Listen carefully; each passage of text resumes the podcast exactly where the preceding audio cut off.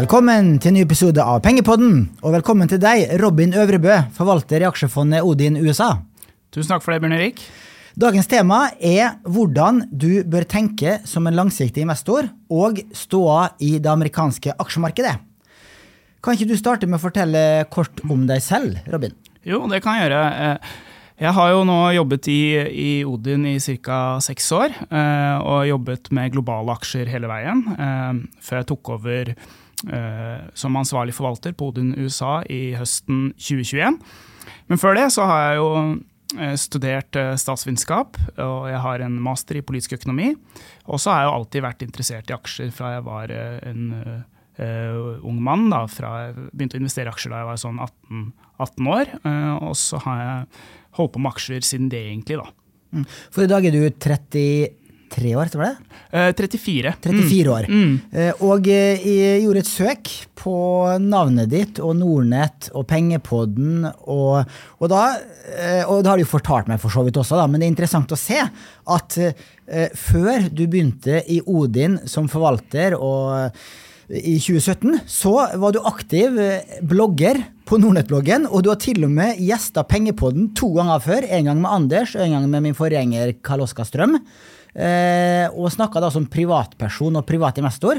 Den gang jobbet du vel I NAV som saksbehandler, ja. Og det jaggu et stort steg fra blogger på Nordnet og saksbehandler I NAV til fondsforvalter I et av Norges største forvaltningsmiljø. Ja, det det, og det jo klart at noen ganger så, jeg husker jeg begynte, så måtte jeg jo klippe meg litt I armen, for du kan tenke at dette har vært drømmejobben for meg, en som har vært engasjert I aksjer siden han var 18. Men på Nordnet så skrev jeg jo litt om min reise som investor, og det var viktig for meg å skrive om det, for jeg tenker det veldig utviklende å skrive om ting. Så det at jeg kunne dokumentere hvordan jeg tenkte, hvilke selskaper jeg investerte I, og den utviklingen jeg hadde, var veldig viktig for meg personlig, da, og en viktig del av min utvikling. Og så kom jeg til den reisen var sånn at jo lenger I den reisen jeg kom, jo mer interessert ble jeg I solide selskaper som skaper verdier over tid, og det jo også den tanken som viktig I Odin, I investeringsfilosofien til Odin, og det kan vi jo snakke litt mer om, men så det var, og så søkte jeg på en stillingsannonse da, som Odin hadde ute, og da var det noen I Odin som tenkte litt annerledes, og var villig til å gi en som hadde veldig passion for investeringer og aksjer og finans, men som ikke hadde kanskje den samme teoretiske bakgrunnen som veldig mange andre, men en mer praktisk tilnærming til det da. Så jeg hadde endt opp der på grunn av at jeg synes at den tilnærmingen til aksjer og finans basert på sunn fornuft. Hjalp det at du kunne vise til Nordnet-bloggen, de innleggene du har gjort der, og din gjesting av Pengepodden for å få den jobben, tror du? Det tror jeg var en nøkkelfaktor da, for det, for at det kunne det vise til at hvordan jeg tenkte da, og hvordan jeg tenkte omkring investeringer, og så hadde jeg jo også Anders Sky som referanse faktisk da. Wow, så kult da! Så det jo en litt artig historie akkurat det der. Kjempegøy, og den ene episoden med Anders, der jo tema dere snakker om der jo Warren Buffett sin investeringsfilosofi, og det også noen av de blogginnleggene du har skrevet om. Og kan ikke du fortelle om ditt forhold til Warren Buffett? Lytterne av Pengepodden kanskje litt lei av å høre om Warren Buffett, men det ikke uten grunn at Roger messer om det her hele tiden, og jeg har også blitt veldig glad I Warren Buffett, fordi at han har veldig mye fornuftige tanker om det å være en langsiktig investor I aksjemarkedet, og hvordan du skal få markedsavkastning og vel så det. Han jo, og det kommer jo egentlig ned til det, jeg tenker at mange av de prinsippene han har basert på sunn fornuft, og at man må tenke langsiktig, og at man ser på seg selv som en medeier I en bedrift. Da. Og det det du egentlig gjør når du kjøper en aksje, så du medeier I en bedrift, og han også opptatt av, og skal du være langsiktig investert I aksjemarkedet, så du egentlig, så viser studier på det amerikanske aksjemarkedet at det I hovedsak resultatvekst og utbytte som driver den langsiktige avkastningen. Og ved å være langsiktig investert I gode selskaper, så fjerner du deg litt fra det emosjonelle som preger markedet fra dag til dag og de svingningene, og eksponerer deg I større grad mot verdiskapingen I de selskapene du investerer I. Og det får jo Warren Buffett fram på en veldig god måte, og hvorfor det skal være langsiktig og tåle usikkerhet og den type ting. Da. Mm. Sånn, ja, for det med å håndtere og akseptere usikkerhet, det snakket vi litt om før sending her. Du har noen gode tanker om det. Jeg tenker det ofte kan man si, eller man sier ofte at man lever I usikre tider, men apropos Warren Buffett, da han kjøpte sin første aksje, han var vel 11 år eller noe sånt nå, så hadde japanerne akkurat bomba Pearl Harbor på Hawaii, og japanerne var på full fart fram I Stillehavet, og Hitler dominerte midt I Europa, mens det å håndtere usikkerhet som investor helt nødvendig, fordi usikkerhet en egenskap med markedet, det at det usikre tider, det ikke en feil som du må lære av, det noe du må akseptere over tid for å få med den gullroten at du får at du får god avkastning da, som langsiktig investor. Så det ser du også på formen til Warren Buffett, at han har investert gjennom lange perioder, og I mange av de periodene har det både vært inflasjon, fallende renter, det har vært presidentdrap, det har vært kriger, så det å håndtere det tror jeg en viktig del av det å investere langsiktig. Da. Så skal vi snakke litt om fondet ditt, Odin USA. Jeg så på Morningstar og på Nordnet så har fondet, I hvert fall retail-klassen da, som våre kunder kjøper, den har 3 stjerner I Morningstar, det jo 5 som det maksimale. Jeg så at den institusjonsklassen, den som har da lavere kostnader og høyere minstinnskudd, den har 4 stjerner. Så det jo litt over gjennomsnittet. Og da en risikojustert avkastning som ligger litt foran indeksen. Og de siste 12 måneder så Odin USA opp 8%. Det hele 5 prosentpoeng foran referanseindeksen. Siste 3 år så fondet opp 10% cirka analysert. Det et par prosentpoeng bak referanseindeksen. Fortell om investeringsstrategien til fondet ditt. Ja, det veldig gjerne. Det jo basert litt på... I Odin så jobber vi jo alle etter en felles investeringsfilosofi, hvor vi opptatt av at vi investerer I bærekraftige selskaper som omstillingsdyktige, og som har sterke markedsposisjoner og høy avkastning på kapitalen, og som kan reinvestere videre for å sørge for at de fortsetter og vokse lønnsomt. Da. Det kommer litt tilbake til det, hva som driver verdiskaping over tid I aksjemarkedet. Det resultatvekst og utbytte, og da ønsker du, hvis du langsiktig, så det ønskelig at du eksponerer porteføljen mot det. Da. Så I Odin så har vi jo, det jo 3 kriterier vi bruker når vi finner selskaper. Det historisk prestasjon, og det går egentlig på driften av selskapene, at selskapene har hatt høy kapitalavkastning, og at de har evnet å vokse og reinvestere lønnsomt. Så du må ikke ha fantastisk vekst, men du må ha noe vekst da, som en motor for å drive verdiskapingen I selskapet. Og så det at den historiske prestasjonen, så ser vi også på hvordan selskapets ledelse har evnet å investere og flytte kapital, om det dyktig til å flytte kapital dit og investere der det mest hensiktsmessig, og om de tenker som en langsiktig eier. Vi ønsker ofte at ledelsen tenker som en langsiktig eier, og en solid balanse. Det ligger på en måte I den prestasjonsbiten, og så bruker vi mye tid på konkurranseposisjonen, og det jo også der Warren Buffett bruker mye tid, altså på å vurdere inngangsbarrierer, og for å vurdere hvordan konkurranseposisjonen til det selskapet, om de har en sterk konkurranseposisjon. Og det vi egentlig ser etter fravær av konkurranse. Så du ønsker egentlig bransjer som inviterer til verdiskaping, hvor det fravær av konkurranse, for det gjør at det større sannsynlighet for at du får høy avkastning på kapitalen. Da. Ja. Så dere investerer I... bransjer hvor egentlig forbrukeren sin posisjon ganske svak da, fordi at det typisk sånn monopollignende konkurranse I den bransjen. Ja, eller du kan också se på det som att selv om forbrukeren betaler en pris for det, så kan jo fortsatt verdien til forbruker kan fortsatt være større enn det selskapet henter ut I økonomisk lønnsomhet, men si at det økonomiske sjokk mot det selskapet, så det så tenker vi å prøve å finne selskaper hvor ja, at det kanskje leverandørene eller kunden da, som absorberer det økonomiske sjokket, men det selvfølgelig over tid, hvis du skal ha en bærekraftig forretningsmodell, så kan du ikke hente ut mer av det produktet eller den tjenesten du tilbyr enn det forbrukeren villig til å betale, da, tenker jeg. Og hvis det blir superprofitt I en bransje I et selskap, så det jo lett for konkurrenter å se det, og gå inn I det markedet. Nettopp.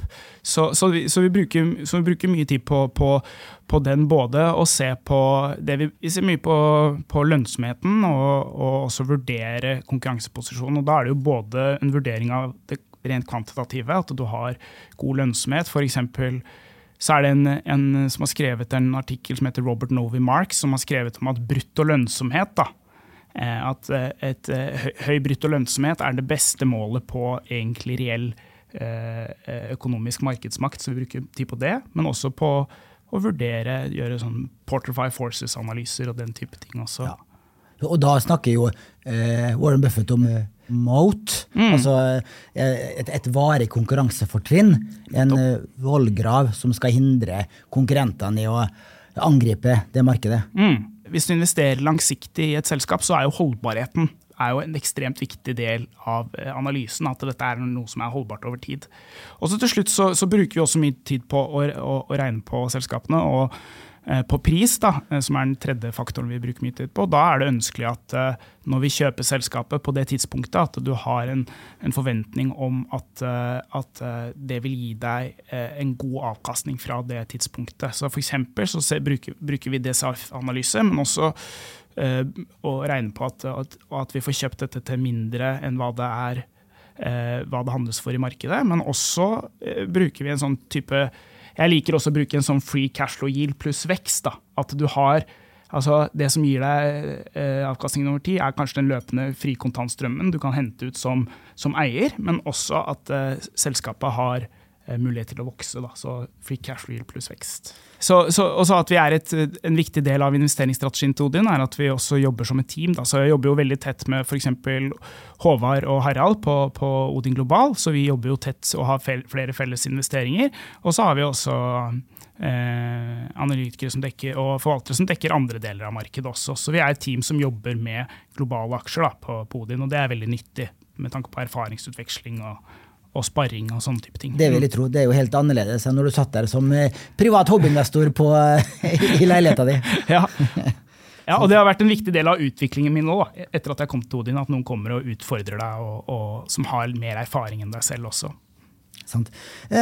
Fortell kort om fondets 5 største posisjoner, for det vil jo også gi et innblikk I hvilke selskaper dere liker. Ja, absolutt. Det jo Berkshire da, som sikkert mange av lytterne av Pengepodden kjenner igjen. Det jo det den største posisjonen vi har, og det egentlig en defensiv investering, og det jo et konglomerat hvor du har egentlig en desentralisert forretningsmodell, og så har du sentralisert kapitalallokeringen, så det Warren Buffett som tar de fleste av investeringsbeslutningen der, sammen med Ted og Todd.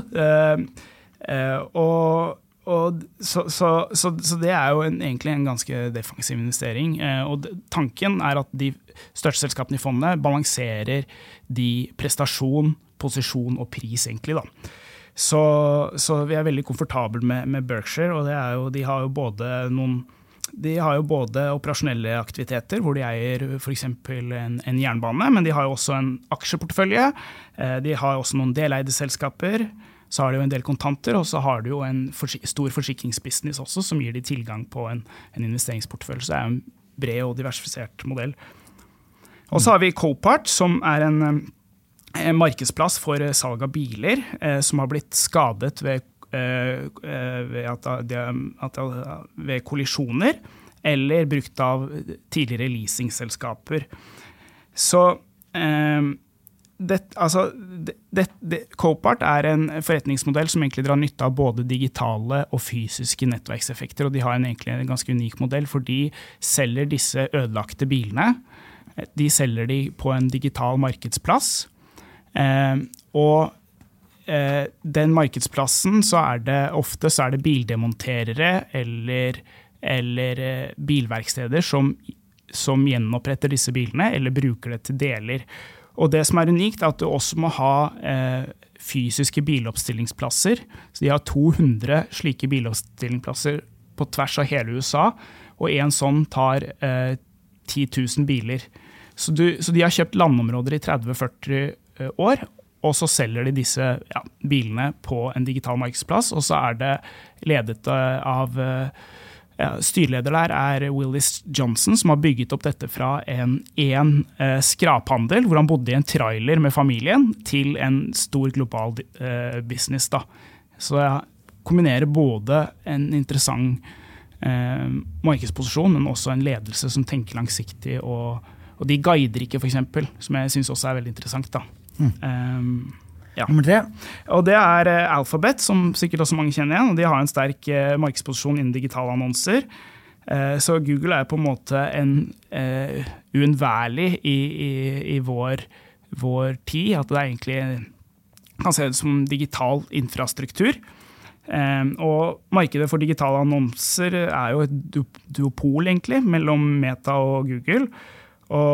Og vi tenker jo at det både businesser, altså de som ønsker å nå konsumenter, og konsumentene avhengige av Google, og du ser jo hvor integrert søk I vår hverdag, og det samme med YouTube da, for eksempel. Og nummer 4 da, det S&P Global, som egentlig et stort data- og analysehus, så de har både kredittvurderingsbyråer, de har en indexbusiness, og så har de en programvareplattform hvor de konkurrerer med Bloomberg for eksempel, og Factset. Og så har de data og indekser på diverse råvarer og energidata. Og så, altså de en diversifisert leverandør innen finansiell tjenesteyting. Og til slutt så har vi OTC Markets, som en plattform for det en markedsplass som legger til rette for handel av unoterte verdipapirer I det amerikanske markedet. Så de opererer I USA så det jo 10 000 unoterte papirer, og de opererer den markedsplassen. Så de har veldig mange av de samme karakteristikkene som en børs, da, som enten Oslo Børs eller New York Stock Exchange. Og så det drevet av Cromwell Colson, som tidligere trader. Så han eier 30% av den virksomheten, og han ønsket å effektivisere og regulere markedet for unoterte papirer I USA, så han har gradvis bygget opp det, så det også en veldig spennende business. Da. Det høres ut som alle de selskapene en veldig sterk position I markedet, altså sterk og dominerende position I det markedet det Ja. Så det var det du var inne på så tidligere. Så vi prøver jo å finne, det egentlig 2 ting vi leter etter. Jeg pleier å si at det struktur og kultur, så du vil ha struktur, det liksom, det de strukturelle rammebetingelsene, og det ofte gitt av bransjen du opererer I. Så McKinsey har gjort en studie som sier det at 50% av verdiskapingen, den gitt ut fra hvilken bransje du I. Så hvis du I en bransje som inviterer til verdiskaping, så det mye lettere enn å være I en tøff bransje da. Så du har ikke noen flyselskaper altså, I porteføljen I mange år? Nei, det et godt eksempel, ja. På fraværet, altså, ja, hvor det veldig mange faktorer, og hvor det vanskelig for flyselskaper å absorbere økonomiske sjokk. Og så det en kultur da, at du har en ledelse som både forvalter de menneskelige og finansielle ressursene på en god måte, at de evner å tenke langsiktig, de gode til å allokere kapital, og at de ofte tenker som investorer, at de eier selskapet, og at de har en langsiktig tilnærming til hvordan de ønsker å bygge verdier da, I det selskapet over tid. Hvordan ser sektorfordelingen I fond ut versus referanseindeksen? Det vel teknologisektoren som størst I USA. Har du også størst vekt I tech-indeksen? Ja, vi har en god del i teknologi, men vi har også en del i finans egentlig, og da er det veldig mye, vi har noen banker, men vi har også mye sånn innen type finansielt tjenesteyting som vi snakket om da, som OTC Markets og S&P Global og vi liker og det er veldig, men det er jo også egentlig teknologi da, men i Odin så vi prøver å finne gode selskaper i uavhengig av bransje egentlig, det er ikke nødvendigvis det som styrer hvordan, altså når vi ser på et selskap da. Så du ser ikke så mye på sektorvekta i forhold til indeksen? Nei, så vi har noe overvekt i både for eksempel industri og finans, og så har vi ingenting i energi eller utilities eller eiendom for eksempel da. Det er jo interessant, du har gått glipp av den kjempeoppgangen som har vært i energiaksjer, altså i olje- og gassaksjer de siste året, det har du helt gått glipp av. Ja, Så, og det er jo litt tilbake til det der med, vi snakker om strukturelle fortrinn, så er det jo, vi prøver å finne sektorer da, som inviterer til verdiskaping, og ofte så ønsker vi også en stabilitet i forretningsmodellen, og det er klart at du finner jo gode energiselskaper, men det er jo også vanskelig, altså mye av det er jo også syklisk da. Hvis du ønsker langsiktig verdiskaping i selskapene, så tenker jeg at det er fornuftig å prøve å finne noe som altså, skaper verdier år etter år egentlig da. Hva med... makroøkonomi, følger du mye med på makroøkonomi, på geopolitikk, renter, global vekst og så videre? Nei, jeg bruker egentlig ikke så mye tid på makroøkonomi, og jeg pleier å bruke det eksempelet om at hvis du går tilbake 3 år da, til slutten av 2019, og så ser du for deg alle de hendelsene som skulle skjedd over de neste 3 årene, så ville det vært veldig fristende kanskje å stå utenfor markedet. At det skulle komme en global pandemi, at det skulle komme full nedstengning, at det skulle komme til inflasjon, at det skulle kommet en krig midt i Europa. Så det å bruke energi på makroøkonomi, tenker jeg kan være litt sånn, det kan fort være at du bruker mye tid på støy, og det er veldig, hvis du skal treffe på makro, da, så er det veldig mange variabler du skal få rett da, for at du skal treffe. Mens hvis du så vi bruker jo veldig mye tid på selskapene og følger med på selskapene, og bruker mye tid på å analysere selskapene da.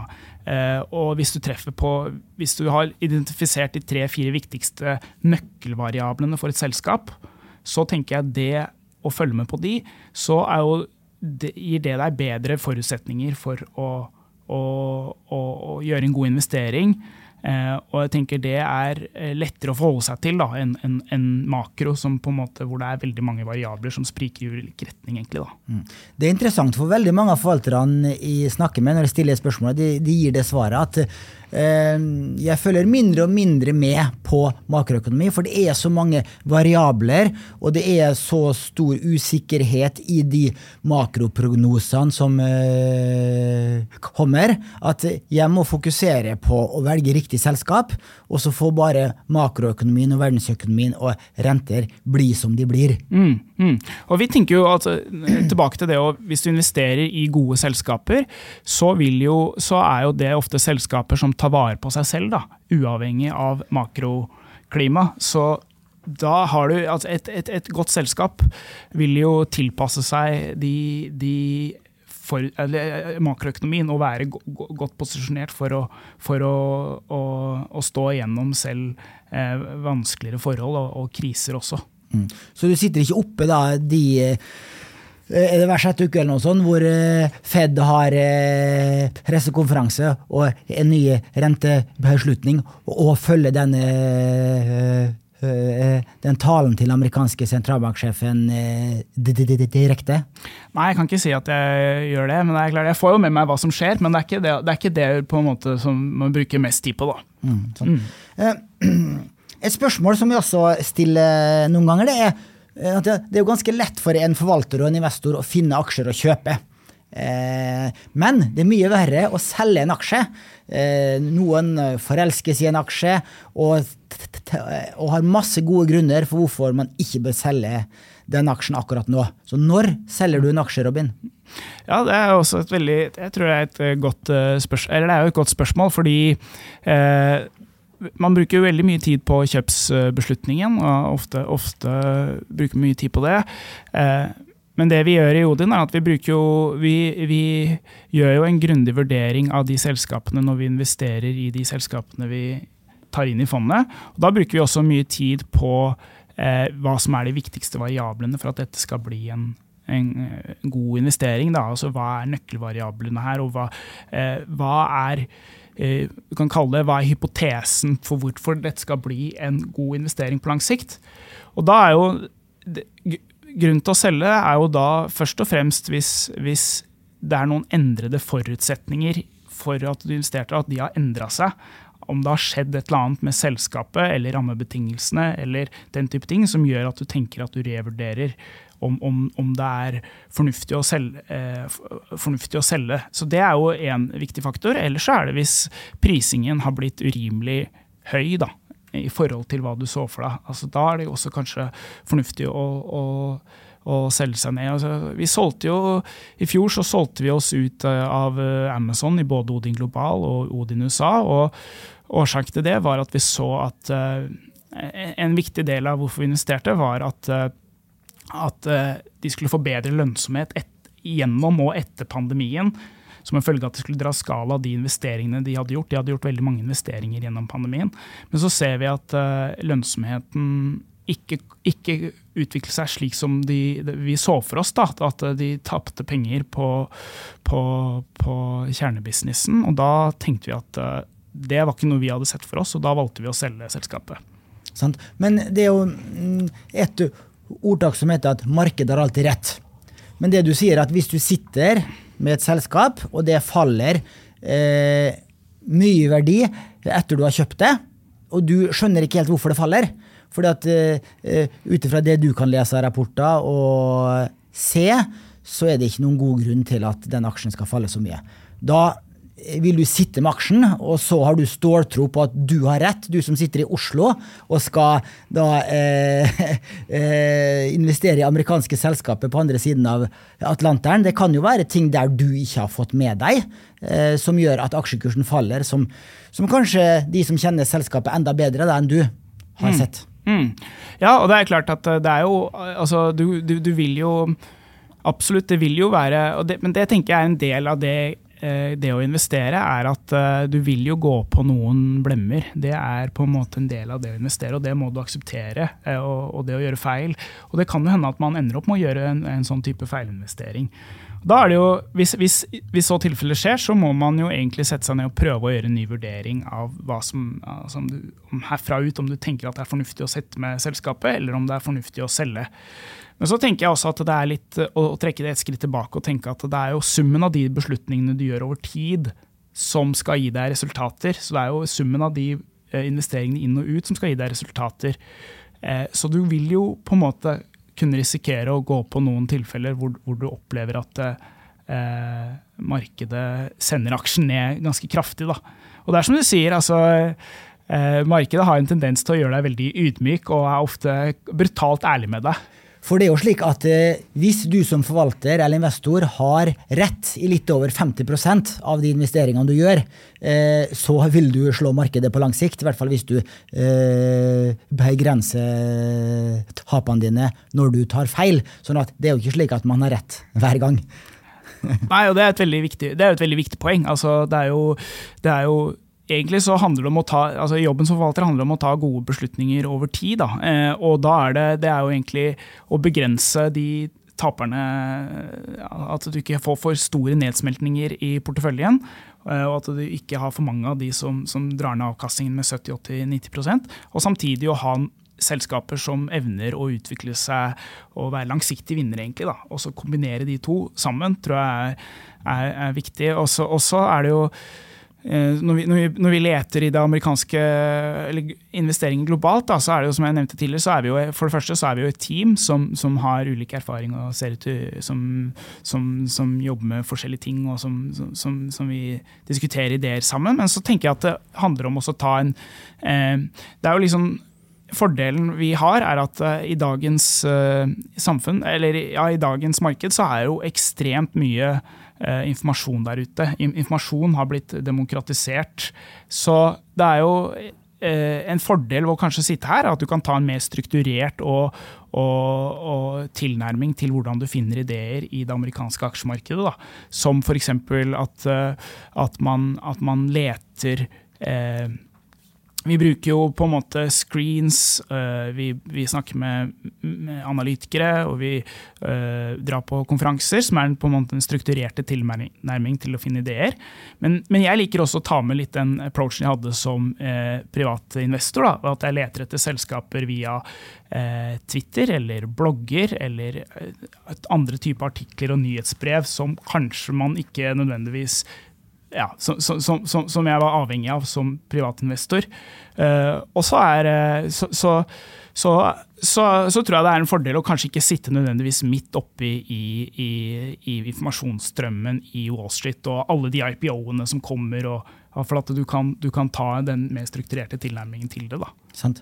Men for å håndtere den litt da, så viser jo de fleste undersøkelser at gjennomsnitt av aktive fond og aktive forvaltere taper mot referanseindeksen etter kostnader. Også for da ditt hjemmemarked, da, som USA, der det kanskje det mest perfekte aksjemarkedet I verden, med flest investorer, best informasjonsflyt og så videre, så taper jo flertallet av de aktive fondene mot et relevant indeksfond. Så hvorfor skal lytterne våre kjøpe ditt fond med en totalpris på Nordnet-plattformen for 1,05% fremfor et amerikansk indeksfond som for eksempel Nordnet-indeksfond USA ESG, som følger S&P 500 sin ESG-indeks, som har en totalkostnad på 0,19. Det fondet har jo et forsprang på deg hvert eneste år. Det jo et legitimt spørsmål, Bjørn Eirik, og et veldig viktig spørsmål også. For det første så tenker jeg at Odin USA et annet produkt enn det indeksfondet. For det første så forvalter vi et Odin USA basert på de investeringsprinsippene som vi har snakket om, og hvis du ønsker å velge en aktiv forvalter, så jeg av den oppfatningen at du må velge noen som du tror har en investeringsfilosofi og en tilnærming til å ta beslutninger over tid som du synes fornuftig, da. Fremfor å se på siste års avkastning. Så jeg tenker å vurdere, hvis du synes Odin USA har en fornuftig tilnærming til markedet, og hvordan vi finner selskaper, så synes jeg det bør være en viktig da tenker jeg det en viktig del av vurderingen. Og samtidig så har jo vi en annen tilnærming I den forstand at indeksen tiltet mot mange megacaps, der veldig mange av de selskapene over 100 milliarder dollar, mens Odin USA et fond som kun har forvaltningskapital på rett I overkant av 4 milliarder, som vi en veldig liten aktør da, I det amerikanske markedet. Så vi bruker den størrelsen til å lete etter mindre selskaper. Så for eksempel så har Odin USA investert I 29% av fondet, investert I selskaper under 20 milliarder. Så vi har en overvekt mot mindre selskaper og ønsker å bruke det til vår fordel, kontra samtidig som vi balanserer det da, med å ha noen av de større selskapene. Så det en sånn, så du får jo et annet produkt, og så har vi en aktiv tilnærming til de selskapene vi velger inn I fondet, både med tanke på vurdering av bærekraft, men også I henhold til Odins investeringsfilosofi. Da. Jeg kan også nevne det for lytterne, at for de som interessert I å se mere om, og da gjøre en kjapp analyse av de aktive aksjefondene, så har Morningstar et fint verktøy her. Det vil si at du går inn på fondets side på Morningstar, bare søk opp Odin USA, og så går du på den fliken I margen som heter innhold, og da får du en sånn aksjestil eller faktorprofil, Og da ser du hvordan dette fondet skårer høyt eller lavt på ulike faktorer. Så for eksempel på vekst og verdi, så skårer Odin USA mot vekstaksjer. Altså det er en overvekt av vekstaksjer og da litt mindre verdiaksjer i porteføljen. Og du har en overvekt av høykvalitetsselskaper, altså som har stabilt høy inntjening. Dere ligger under gjennomsnittet på yield, altså løpende aksjeutbytte. Dere ligger også under gjennomsnittet på momentum, altså dere kjøper ikke typisk aksjer som er en stigende trend, snarere tvert imot. Dere ligger også under snittet på volatilitet. Dere har typisk aksjer i porteføljen som svinger mindre enn gjennomsnittsaksjene. Og så ligger dere under snittet på likviditet. Så dere har ikke de mest likvide aksjene nødvendigvis i porteføljen. Og så, som du var inne på, dere har en tilt mot mindre selskaper. I stedet da, som et amerikansk og et globalt indeksfond som har en tilt mot store selskaper. Jeg kan også legge til at hvis du går inn og ser på indeksfondene, sin aksjestil eller sin faktorstil, så ligger de omtrent på snittet på de fleste av de faktorene, bortsett fra størrelse. Der ligger typisk et indeksfond mot store selskaper, siden det er typisk de største selskapene som er i S&P 500 eller Oslo Børs sin hovedindeks, eller fondsindeks. Har du en kommentar til det? Er det riktig i forhold til porteføljen i fondet ditt nå? Ja, det høres riktig ut at vi har både mindre selskaper og kanskje noe lavere likviditet, at vi har noe lavere yield, fordi det kommer tilbake til at hvis du er langsiktig investor i de selskapene, så med høy kapitalavkastning, så ønsker du at de investerer litt mer i lønnsom vekst kanskje, enn det snittet av selskapene gjør. Også at vi har, også prøver vi å finne solide, stabile forretningsmodeller også, så det rimer jo godt med hvordan jeg tenker at porteføljen er satt sammen. Og så tenker jeg altså at, men jeg skjønner at det kan også være nyttig å lese. Jeg prøvde å skrive litt sånn utfyllende årskommentarer også, så hvis man har lyst til å få en litt mer innblikk i hvordan på en måte tenker og både rundt forvaltningen av fondet og beslutninger og hvordan vi jobber og sånn, så er jo på en måte det også et godt innblikk da, fordi jeg tenker jeg tenker at man skal velge et aktivt forvalterfond, så er det jo viktig også å investere med noen man synes har noen fornuftige prinsipper og tanker om hvordan man skal ta beslutninger over tid. Og så kan man ikke, man kan ikke love, altså vi har veldig fokus på prosessen i Odin og hvordan man jobber, og at vi sørger for at vi har en fornuftig tilnærming til hvordan vi tar beslutninger, men man kan jo ikke, det er jo ikke sånn at man kan love avkastning i denne bransjen her, ikke sant? Så det er der vi legger fokus. Sant. Siste del nå skal vi snakke litt om utsikta fremover.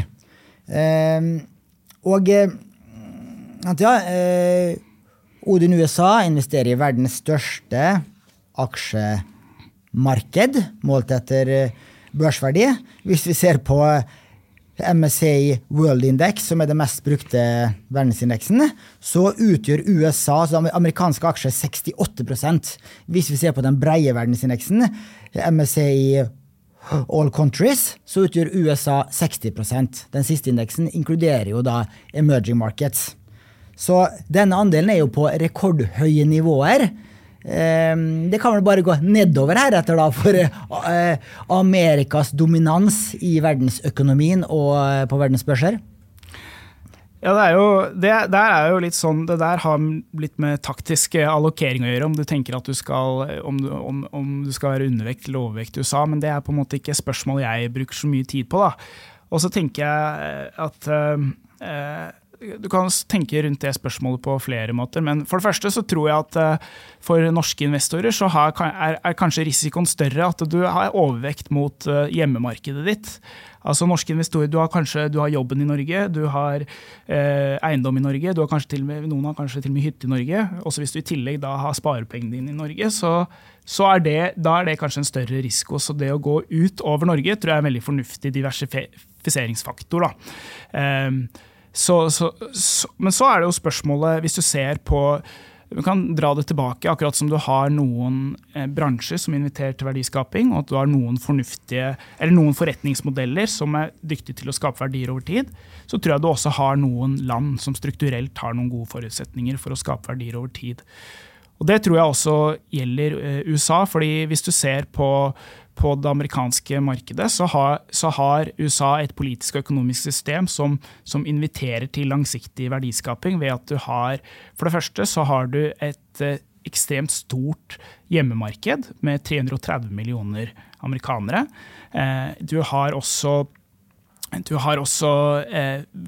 veletablerte politiske og økonomiske institusjoner.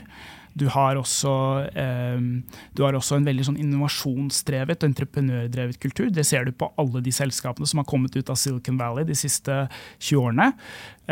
Og så har du har også privat eiendomsrett, står veldig sterkt, og du har også en rettsstat. Og det tenker jeg det viktige forutsetninger for å ha stabile rammebetingelser for næringslivet, og det har du i det amerikanske markedet.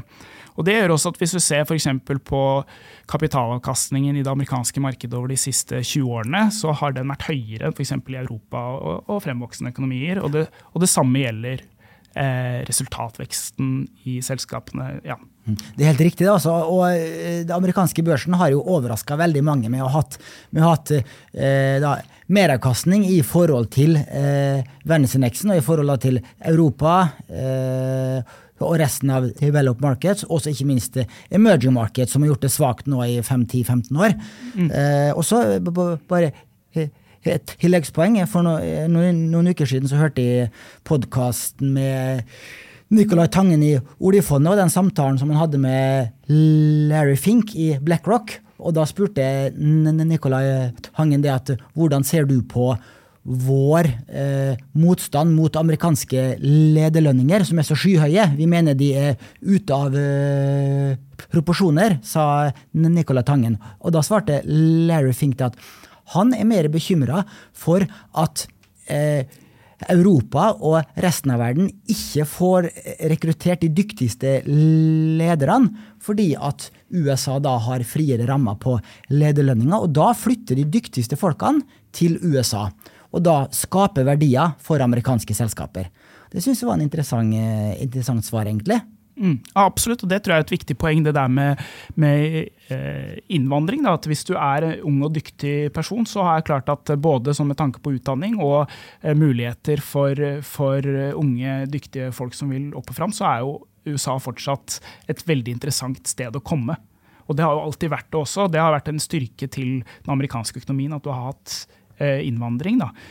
Og hvis du, ja, som jeg sa, så hvis du ser, så jo USA forventet å ha befolkningsøkning i arbeidsfør alder over de 30 neste årene.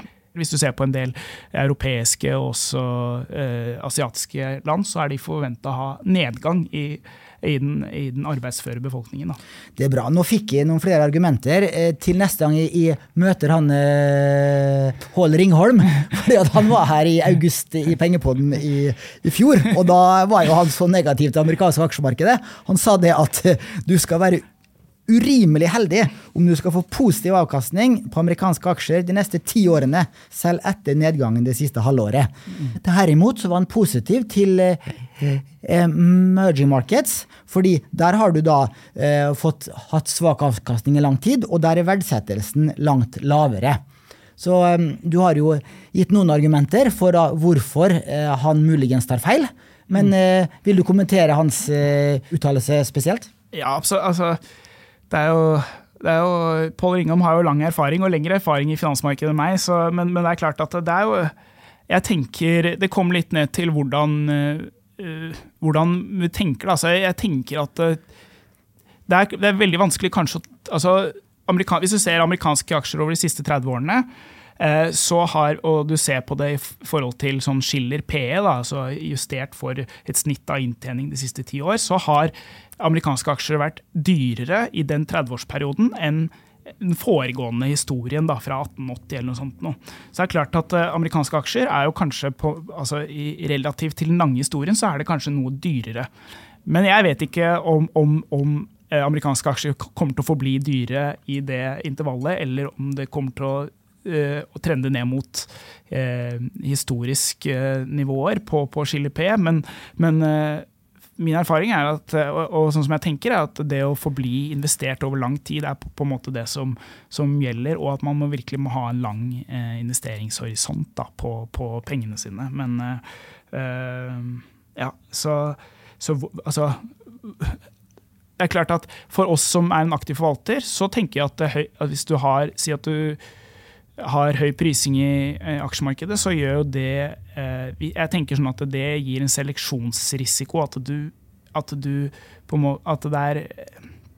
risikerer å betale for mye for de selskapene du investerer I, så du må være litt mer forsiktig når du går inn og vurderer selskapene da. Sant. Ja. Da skal vi straks gå inn for landing, men jeg må nesten spørre deg. Du jo ung og lovende. Hvor har du selv investert dine langsiktige sparepenger? Du har vel kanskje noen etter å ha... Du har vel kjøpt en leilighet, du antar jeg, som de fleste 34-åringer har gjort? Ja, jeg har jo det. Så jeg har jo... Måten jeg kom inn I Odin på var at jeg hadde en aktiv aksjeportefølje, og det var jo den jeg skrev om, og reisen med den aksjeporteføljen da. Men den har jeg... på en måte, den har jeg solgt ned I over tid, så jeg har noen av de aksjene som jeg hadde da, men I dag så har jeg 50% I Odin-fond, og så har jeg 50% jeg utgjør den resten av den aksjeporteføljen da, så jeg har liksom skiftet over I Odin-fond over tid, så jeg har investert med en stor andel da med I Odin USA, men også med mine andre kollegaer I Odin da, som jeg Ja. Så og så har du en pensjonskonto I privat sektor. Har du endret spareprofil eller flyttet pensjonskontoen, for eksempel hit til Nordnet? Nei, den har jeg fortsatt hos Sparebank 1 da, som eier Odin, og jeg har endret da aksjebeholdningen har jeg endret til 100% da, selvfølgelig, for det jo Ja, har tro på aksjemarkedet på lang sikt. Sant. Ja, men det musikk I mine ører at du har 100% aksjer, og kanskje du skal følge mitt motto, 100% aksjer til du dør. Ja, men det tror jeg faktisk på, at det ikke noe... Det å ha aksjer og tenke at du skal være eksponert på aksjer og ha et så langt tidsperspektiv på det, tror jeg veldig fornuftig. Og det alltid noe å bekymre seg for I aksjemarkedet, men jeg tenker det å virkelig være langsiktig og tid I markedet, det slår liksom, det å time markedet, så jeg har veldig lite tro på det å time og kjøpe og selge basert på endringer som måtte skje, eller ja. Sant, det var en fin avslutning på en god samtale. Tusen takk for at du kunne komme, Robin. Tusen takk for at jeg fikk lov til å komme tilbake I Nordnets lokaler. Det var vel 6 år siden jeg var her sist, så det var veldig stas å komme tilbake. Det var på tide, og takk til alle som hørte på. Vi høres igjen om en uke.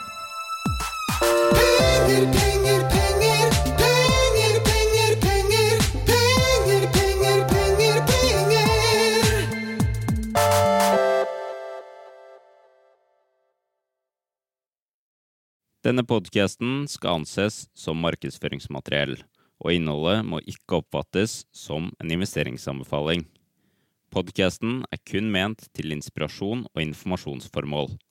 Nordnet tar ikke ansvar for eventuelle tap som måtte oppstå ved bruk av informasjonen I denne podcasten.